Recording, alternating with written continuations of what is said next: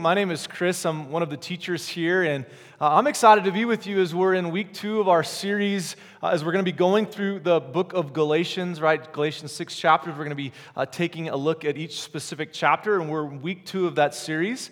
Uh, before we jump in, I, I do want to point your attention to something that we uh, have here available uh, at Alpine Church. It's our pursuegod.org library. You may have heard us uh, share about this, but we would encourage you uh, as we go through the book of Galatians, uh, you can go to this website that's going to show up on the screen here pursuegod.org forward slash Galatians. And what you will see there is uh, basically uh, what we're teaching about, and it gives you the ability to continue the conversation. We, we believe that church is more than just a 25, 30 minute message on Sunday.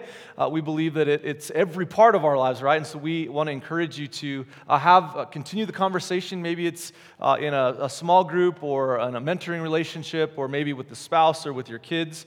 Uh, so if you want to jump on and join with us as we're going through the book of Galatians, please feel free to do that. Uh, also, we have all kinds of uh, different kinds of topics and resources.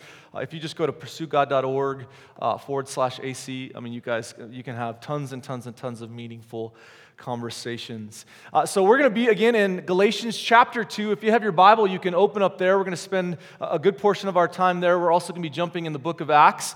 Uh, but before we jump into Galatians chapter 2, let's uh, kind of set the historical context of where we pick up the story in Galatians chapter 2, right? Shortly after uh, Jesus' life, his death, uh, in his resurrection, we see that he reveals himself to his disciples. We can read about that in Acts chapter 1.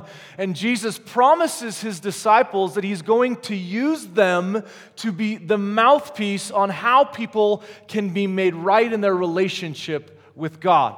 Uh, he says that the, they will receive the power of the Holy Spirit. In Acts chapter 1, verse 8, uh, the Spirit will come upon them and it will empower them uh, to then go out and be the mouthpiece of this message of God. Uh, so we see in Acts chapter 2, the, the promised Holy Spirit comes. Just as Jesus promised the power of the Holy Spirit would come, it does in Acts chapter 2. Uh, as some of the uh, Jesus' followers are praying, the Spirit comes upon them and they are filled with the Holy Spirit. And the Holy Spirit then empowers them to speak of this new message. We see uh, one guy specifically, uh, the uh, Apostle Peter he is proclaiming this new message. He's proclaiming uh, that in order to be made right with God, uh, we have to accept Jesus as our Lord and Savior and that we need to repent of our sins. And it says, as the Holy Spirit is empowering him, that 3,000 people come to faith in Jesus that day. And that really is the start of the church. And so, if we fast forward as the church continues to grow in, in Acts chapter 2, uh, we come to right around Acts chapter 8 where we meet this guy named Saul. Saul later becomes the Apostle Paul, but Saul was a very legalistic Jew. So he was a Pharisee, and a Pharisee was the highest sect of Judaism, and so he was very pious and very religious. In fact, he was so much so that his number one goal in life was to stop this new move of Jesus Christ followers. And so Paul is actually out persecuting. Uh, at sometimes he is uh, sentencing them to death. And so his number one uh, kind of goal is to stop this movement. And you see, what we see is that God has a different plan for Saul. God reveals himself to Saul. Many of you know the story in Acts chapter 9 on the road to Damascus. God reveals himself to Paul. Uh, there's this miraculous thing that happens. He becomes blind, and God says, Paul, I'm going to use you to further uh, further advance this message. So the message that you are uh, that you're going against, I'm actually going to use you, Saul, and I'm going to I'm going to change you to Paul, and I'm going to use you to spread this message. We know that the apostle Paul he did that. There was life change, and it goes on to say that he then goes on uh, some missionary journeys. So the the same guy who was attacking and killing these new Christ followers, he now becomes one of the first Christian missionaries. It says that he's out advancing this movement. Uh, he's on these missionary journeys. You can read about them starting in Acts chapter 13, all the way to the end of the book of Acts. And it says that he is out telling people about this new way. And people are coming uh, to salvation. Around this time, there's this, this sect of Jews that are called Judaizers. And so they believe in Jesus, but they're also saying that there is something else that you have to do. It's Jesus plus circumcision, Jesus plus following the law of Moses, Jesus plus observing the Torah uh, and doing the kosher laws. And so they're saying that yes, you can have a relationship with Jesus, but that's just not enough. There is more to that. And you see, Paul, Paul says, well, wait a minute, that's not at all the message of the gospel. And so uh, he, Paul is saying that this isn't just something that we're going to debate over. Uh, this isn't a doctrine in, in the church that we're going to even decide for. He says that this is the to die for foundation of our church. And so Paul goes on to say, listen, uh, this is all about Jesus. Salvation is Jesus, our faith in him, plus nothing. Grace alone through our faith alone. And so, what we see here are these two uh, kind of different, uh, uh, the different belief systems, really. And Paul is saying that this is what God has revealed to us. Now, he says uh, in Acts, or I'm sorry, in Galatians chapter 1, he says that this message that he received isn't from human afterthought, it was a divine message. And so, what he is saying is that when God speaks, that is the final authority. And so here we have Paul who is fighting for this. He's saying that this is a to die for issue. And what we're going to see today is two key meetings. Two meetings that Paul has, one with church leadership that says, listen, we are going to draw a line in the sand. This is the core foundation of our church. And so he has this meeting with the church elders. And then we're going to see a personal meeting where Paul has to call out one of the church leaders uh, on his own. And so before we jump in, why don't we ask God to again speak to us through his word today? Father, we, we thank you.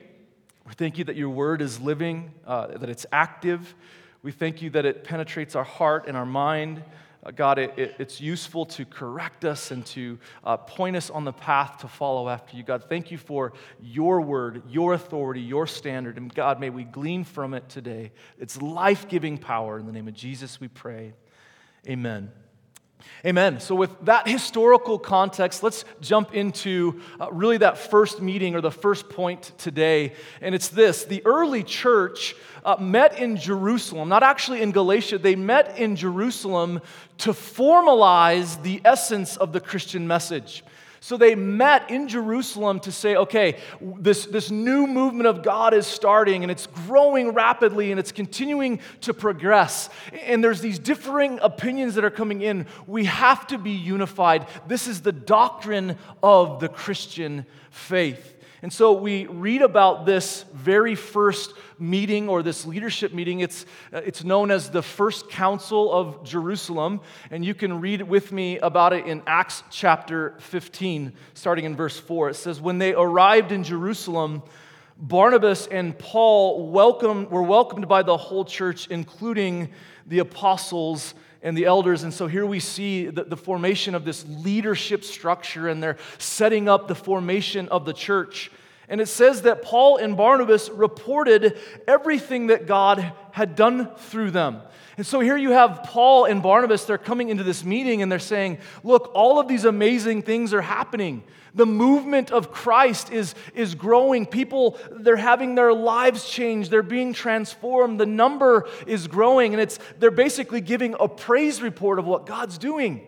And listen, there's these Judaizers, right? We learned about them last week. Listen to them. They're, they're hearing this message and what's going on. And it says this It says, But then some of the believers who belonged to the sect of the Pharisees, the Judaizers, they stood up and insisted the Gentile converts must be circumcised and required to follow the law of Moses. You see, Paul and Barnabas are saying, hey, here's this new message. This new message is that the, the way to be in relationship with God isn't just through the Jewish line, it's for everybody, it's for Gentiles as well. And so uh, Paul's saying, like, this is for everyone. And, and these Judaizers are saying, well, listen, oh, that's fine. We will invite them in, but it's Jesus plus circumcision. It's Jesus plus works. It's Jesus plus all of these things. And Paul is saying, wait, that's not at all right. I'm going to pull up the slide so you can see the two differing opinions. On the, on the, the left, you have these Judaizers, right, who have this works based faith. It's basically them saying, yes, Jesus is a part of this, but we also have to add to it. We have to do certain things, right? We have to, to follow all of these rules. And, and in order to be made right in God's eyes, we have to go with our history and our heritage. This is what we've grown up doing, and this is how we are made right with God. This is a works based faith. And Paul said, no. Paul, who was a Jew himself, a, a very religious one, mind you, he, he was the, the, the, the highest of elitists in this faith. Paul says that faith in Christ alone is the only way to be in relationship with God. And so here you have these, these two different kind of ideas and these two things that are being uh, pushed up against each other, and people are being confused. And Paul says, listen, this message is not just something that, that we can just debate about. He's saying that this is the to die for doctrine, the to, to die for belief system in our faith. And so this message was so important for the church Paul is speaking to the Galatians now who are being impacted by these Judaizers. And he says this in Galatians chapter 2. He says, I went there, I went to this, this meeting, to the first council of Jerusalem, because God revealed to me that I should go. In Galatians 2. While I was there, I met privately with those considered to be leaders of the church, and I shared with them the message that I had been preaching to the Gentiles.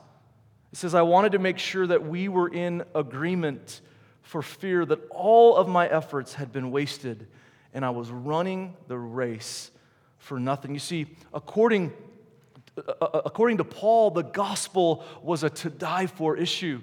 And what he was saying is that, hey, there's, there's these differing belief systems, and it's causing a division in the church. It's causing people to be led astray. It's going against the move of God. And so I need to bring us all together and to remind us of what God was teaching, to remind us of what Jesus said that we needed to do.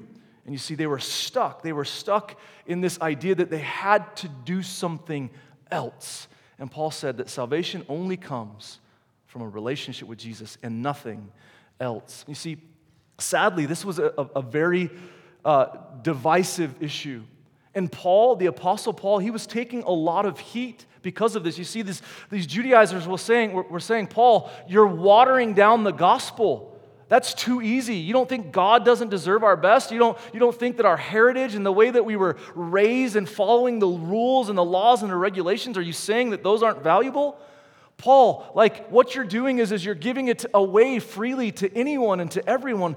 And Paul was standing up in the face of opposition. He was standing up as people were coming at him because the message of God was clear that salvation comes in Jesus alone and nothing else. And you see, with God's grace, and Paul's willingness to stand up for the true gospel, to stand up for what was right, we see that the integrity of the gospel message was saved.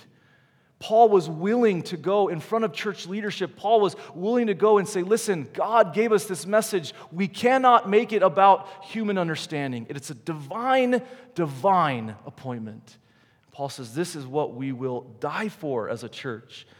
And so at the end of the council, we read about it, and, and you can go back and read in Acts chapter 15, but in verse 7, it says, Peter, Peter, who was a great leader in his own right, Peter was the one who was preaching about the gospel message. He was the one where thousands of people were saved. He stood up and he said, This, brothers, you all know that God chose me from among you some time ago to preach to the Gentiles so that they could hear the good news and believe. He said, God knows people's hearts, and, and he confirmed that he accepts Gentiles by giving them the Holy Spirit just as he did to us. He made no distinction between us and them, for he cleansed their heart, listen, through faith. Through faith. So, why then? Why then are, are, are you challenging God by burdening the Gentile believers with a yoke that neither we nor our ancestors were able to bear? And, friends, here is the solidifying doctrine, the solidifying gospel, the only way to God. He says this it's underlined there. It says, We believe that we are all saved the same way by the undeserved grace of the Lord Jesus Christ. Grace alone, through faith alone, are we made right in Jesus' eyes. It is Jesus plus nothing. And you see, friends, there are a lot of people who have distorted this message. It didn't just stop with the Judaizers, there are faiths even now, today, that say it's Jesus plus something. It's grace after all that you can do. And what Paul was saying is there is nothing of intrinsic value in us. In fact, if you go to uh, Isaiah chapter 64 and verse 6, even our greatest deeds, apart from Jesus, are sin filled stained. We are like filthy rags, the Bible says. And so here you have these, these Judaizers who are saying it's all about this, and Paul is saying, listen, I'm going to remind you not only did God give us this message, but let's look at what he said in Isaiah that even our best works are like filthy rags before God. But you see, he loves us so much that he made a way for those rags, those deeds, those sin filled sin filled things that we have to be made white as snow through the washing and the cleansing of the blood of Jesus Christ. And you see, friends, it's all about Jesus and nothing else. The Bible says that if we add to that, if we're like the Judaizers and we add to that, the Bible says that we are cursed. so, very clearly, Paul said this is a to die for issue. This is the truth that came from God our Father. This is in God's word for us to read today that salvation comes through Jesus and nothing else. That is the doctrine of our church. And so, thankfully, Paul did whatever it took to, to maintain the integrity of that message. And so from that point on, maybe, uh, you know, was it all just easy for them? Absolutely not. It was difficult for them. In fact, that leads us to our, our next point because I think for many of us, this idea of the gospel of grace is like a big leap, right? It's, it's this, uh, you know, this, this thought of like, I don't have to do anything. Like, doesn't God deserve my best, right? And, and here you have these the gospel being a, a, big leap for the Jewish disciples who had grown up in this system, this way. And I believe that it was even difficult for Paul. So, even though Paul had a life changing, miraculous event that completely reshifted his shape, uh, the, the, way he was shaped and formed, I, I can guarantee you it would have been hard for him to be stuck battling between, hey, this was the way that I was raised. You know, this is what I was doing. Listen to what Paul says about himself in Philippians chapter 3. He said, I was circumcised when I was eight days old. He said, I'm a pure blooded citizen of Israel and a member of the tribe of Benjamin, a real Hebrew if there ever was one. Paul's saying, That's me. It's me to a core. He goes on to say, I was a member of the Pharisees who demand the strictest obedience to the Jewish law. But here's, here's what happened when he experienced Jesus Christ. He said, I once thought that those things were valuable, but now I consider all of them worthless because of what Christ has done. Don't you think for a moment that it wasn't difficult for these, these new church leaders that Jesus had said to them, There's a new way, and that way is through me, that they weren't stuck in their traditions and their standards, that they weren't, uh, you know, feeling that they had to do a certain way because that's all that they had known and that's all that they had done. And, you know, I think for many of us, it's difficult for us too. You know, maybe you were raised in a, in a, culture where you had to, to cross off the boxes or all of the do's and don'ts, that if you didn't do it, uh, do it right or if you didn't do enough, that you could never be made right in God's eyes. That it was always this, this weight that you had to carry upon your shoulders, that you had to follow all of these things, and you still didn't feel worthy enough.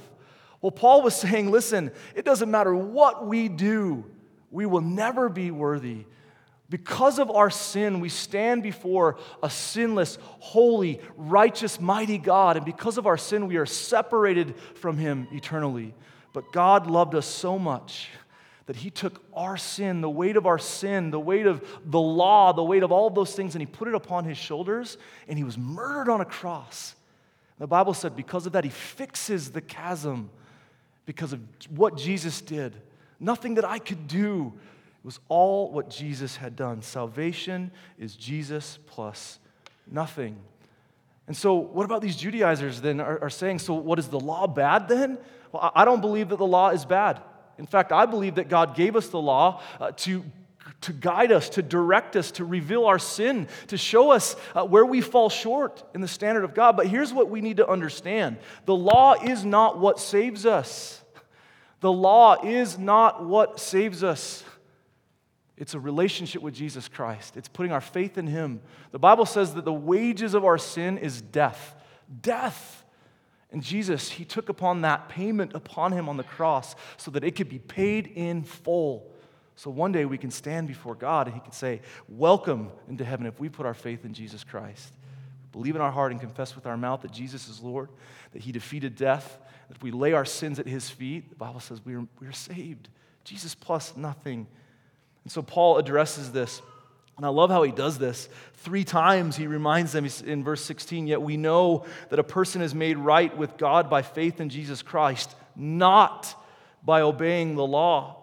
And we have believed in Christ Jesus so that we might be made right with God because of our faith in Christ, not because we have obeyed the law.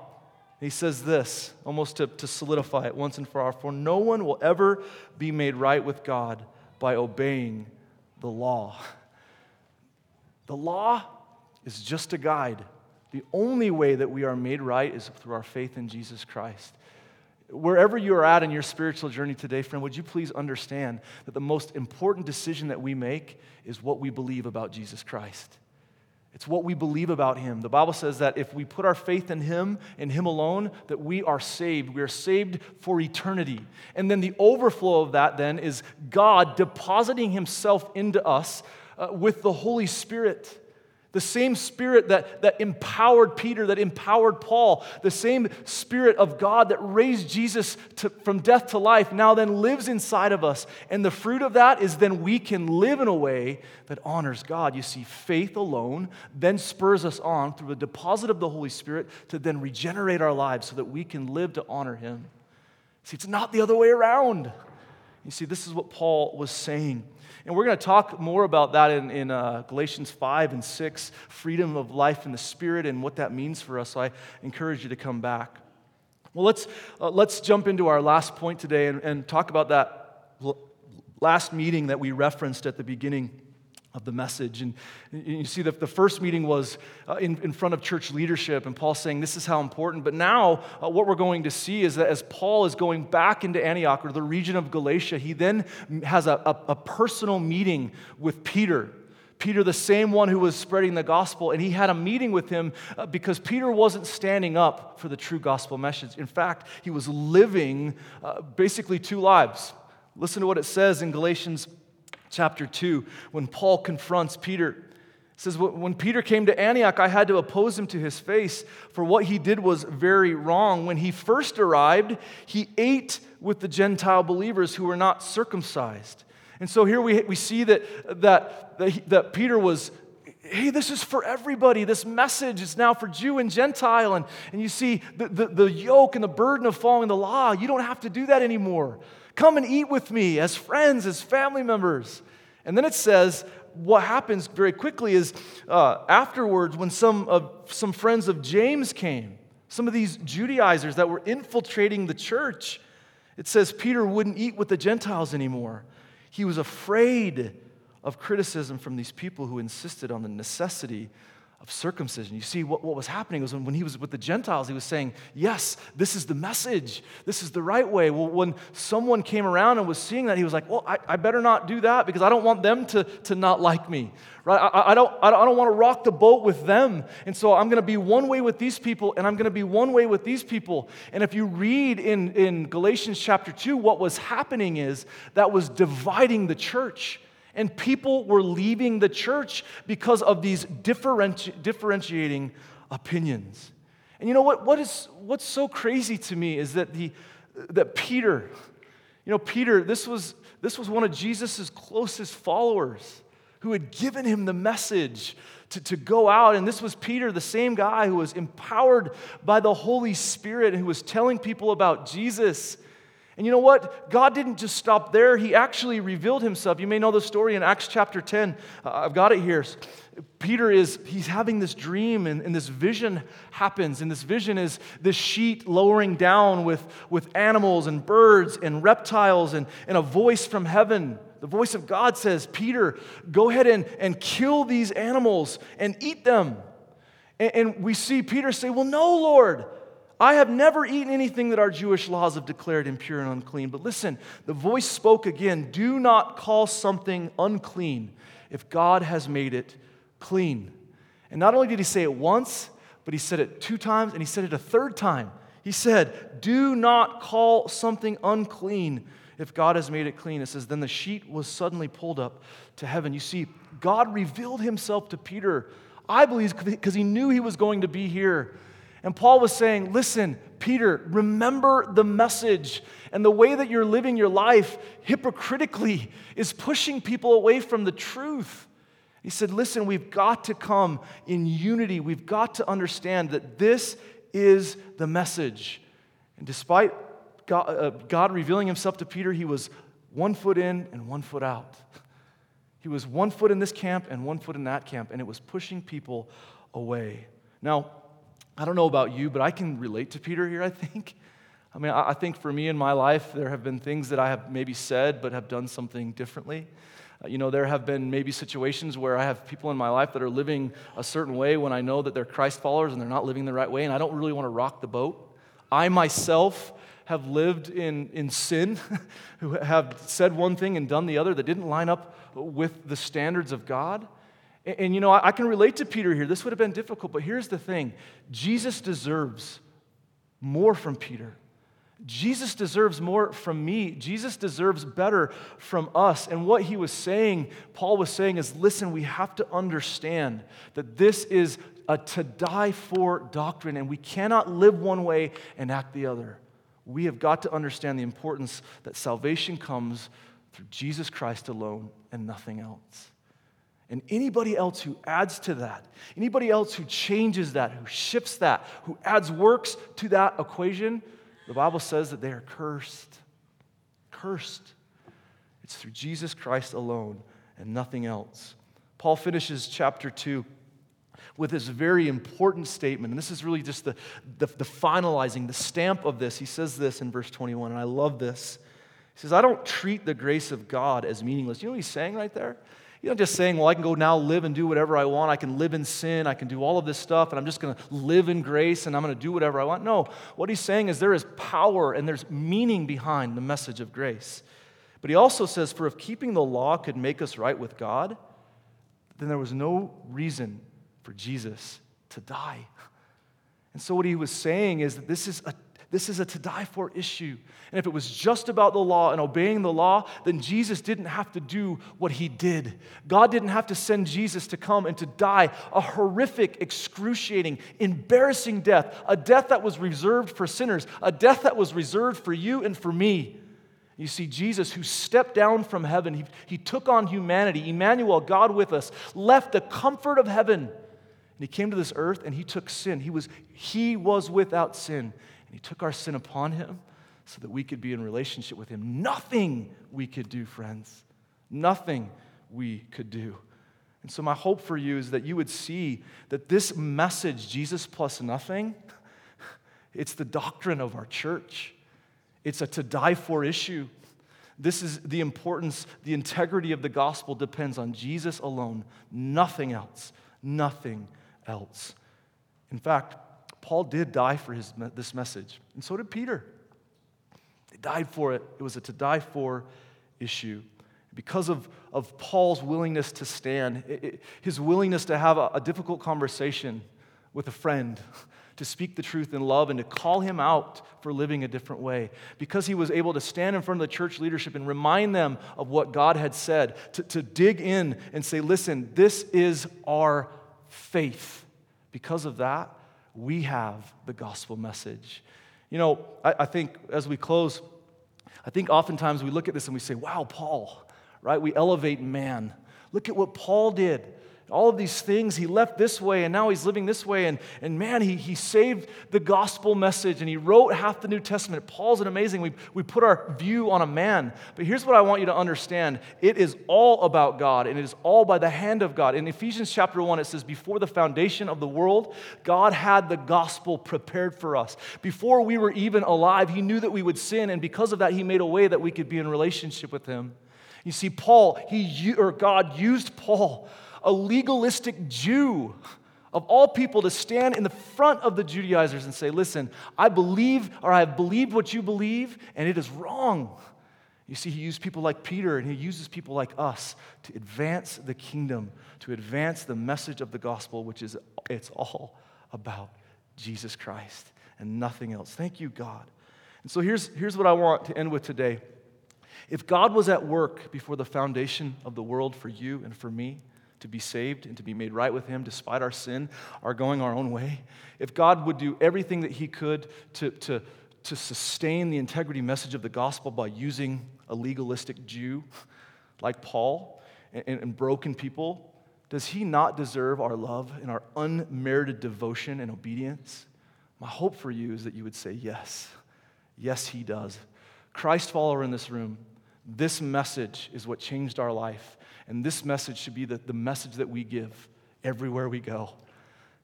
That it would change the way we live, it would change the way we, we fathers, that we lead our kids, that it would change the way that we are at work, that it would change the way that we are with our neighbor, that it would change us, that the gospel would bleed out from us from the inside out through the power of the Holy Spirit.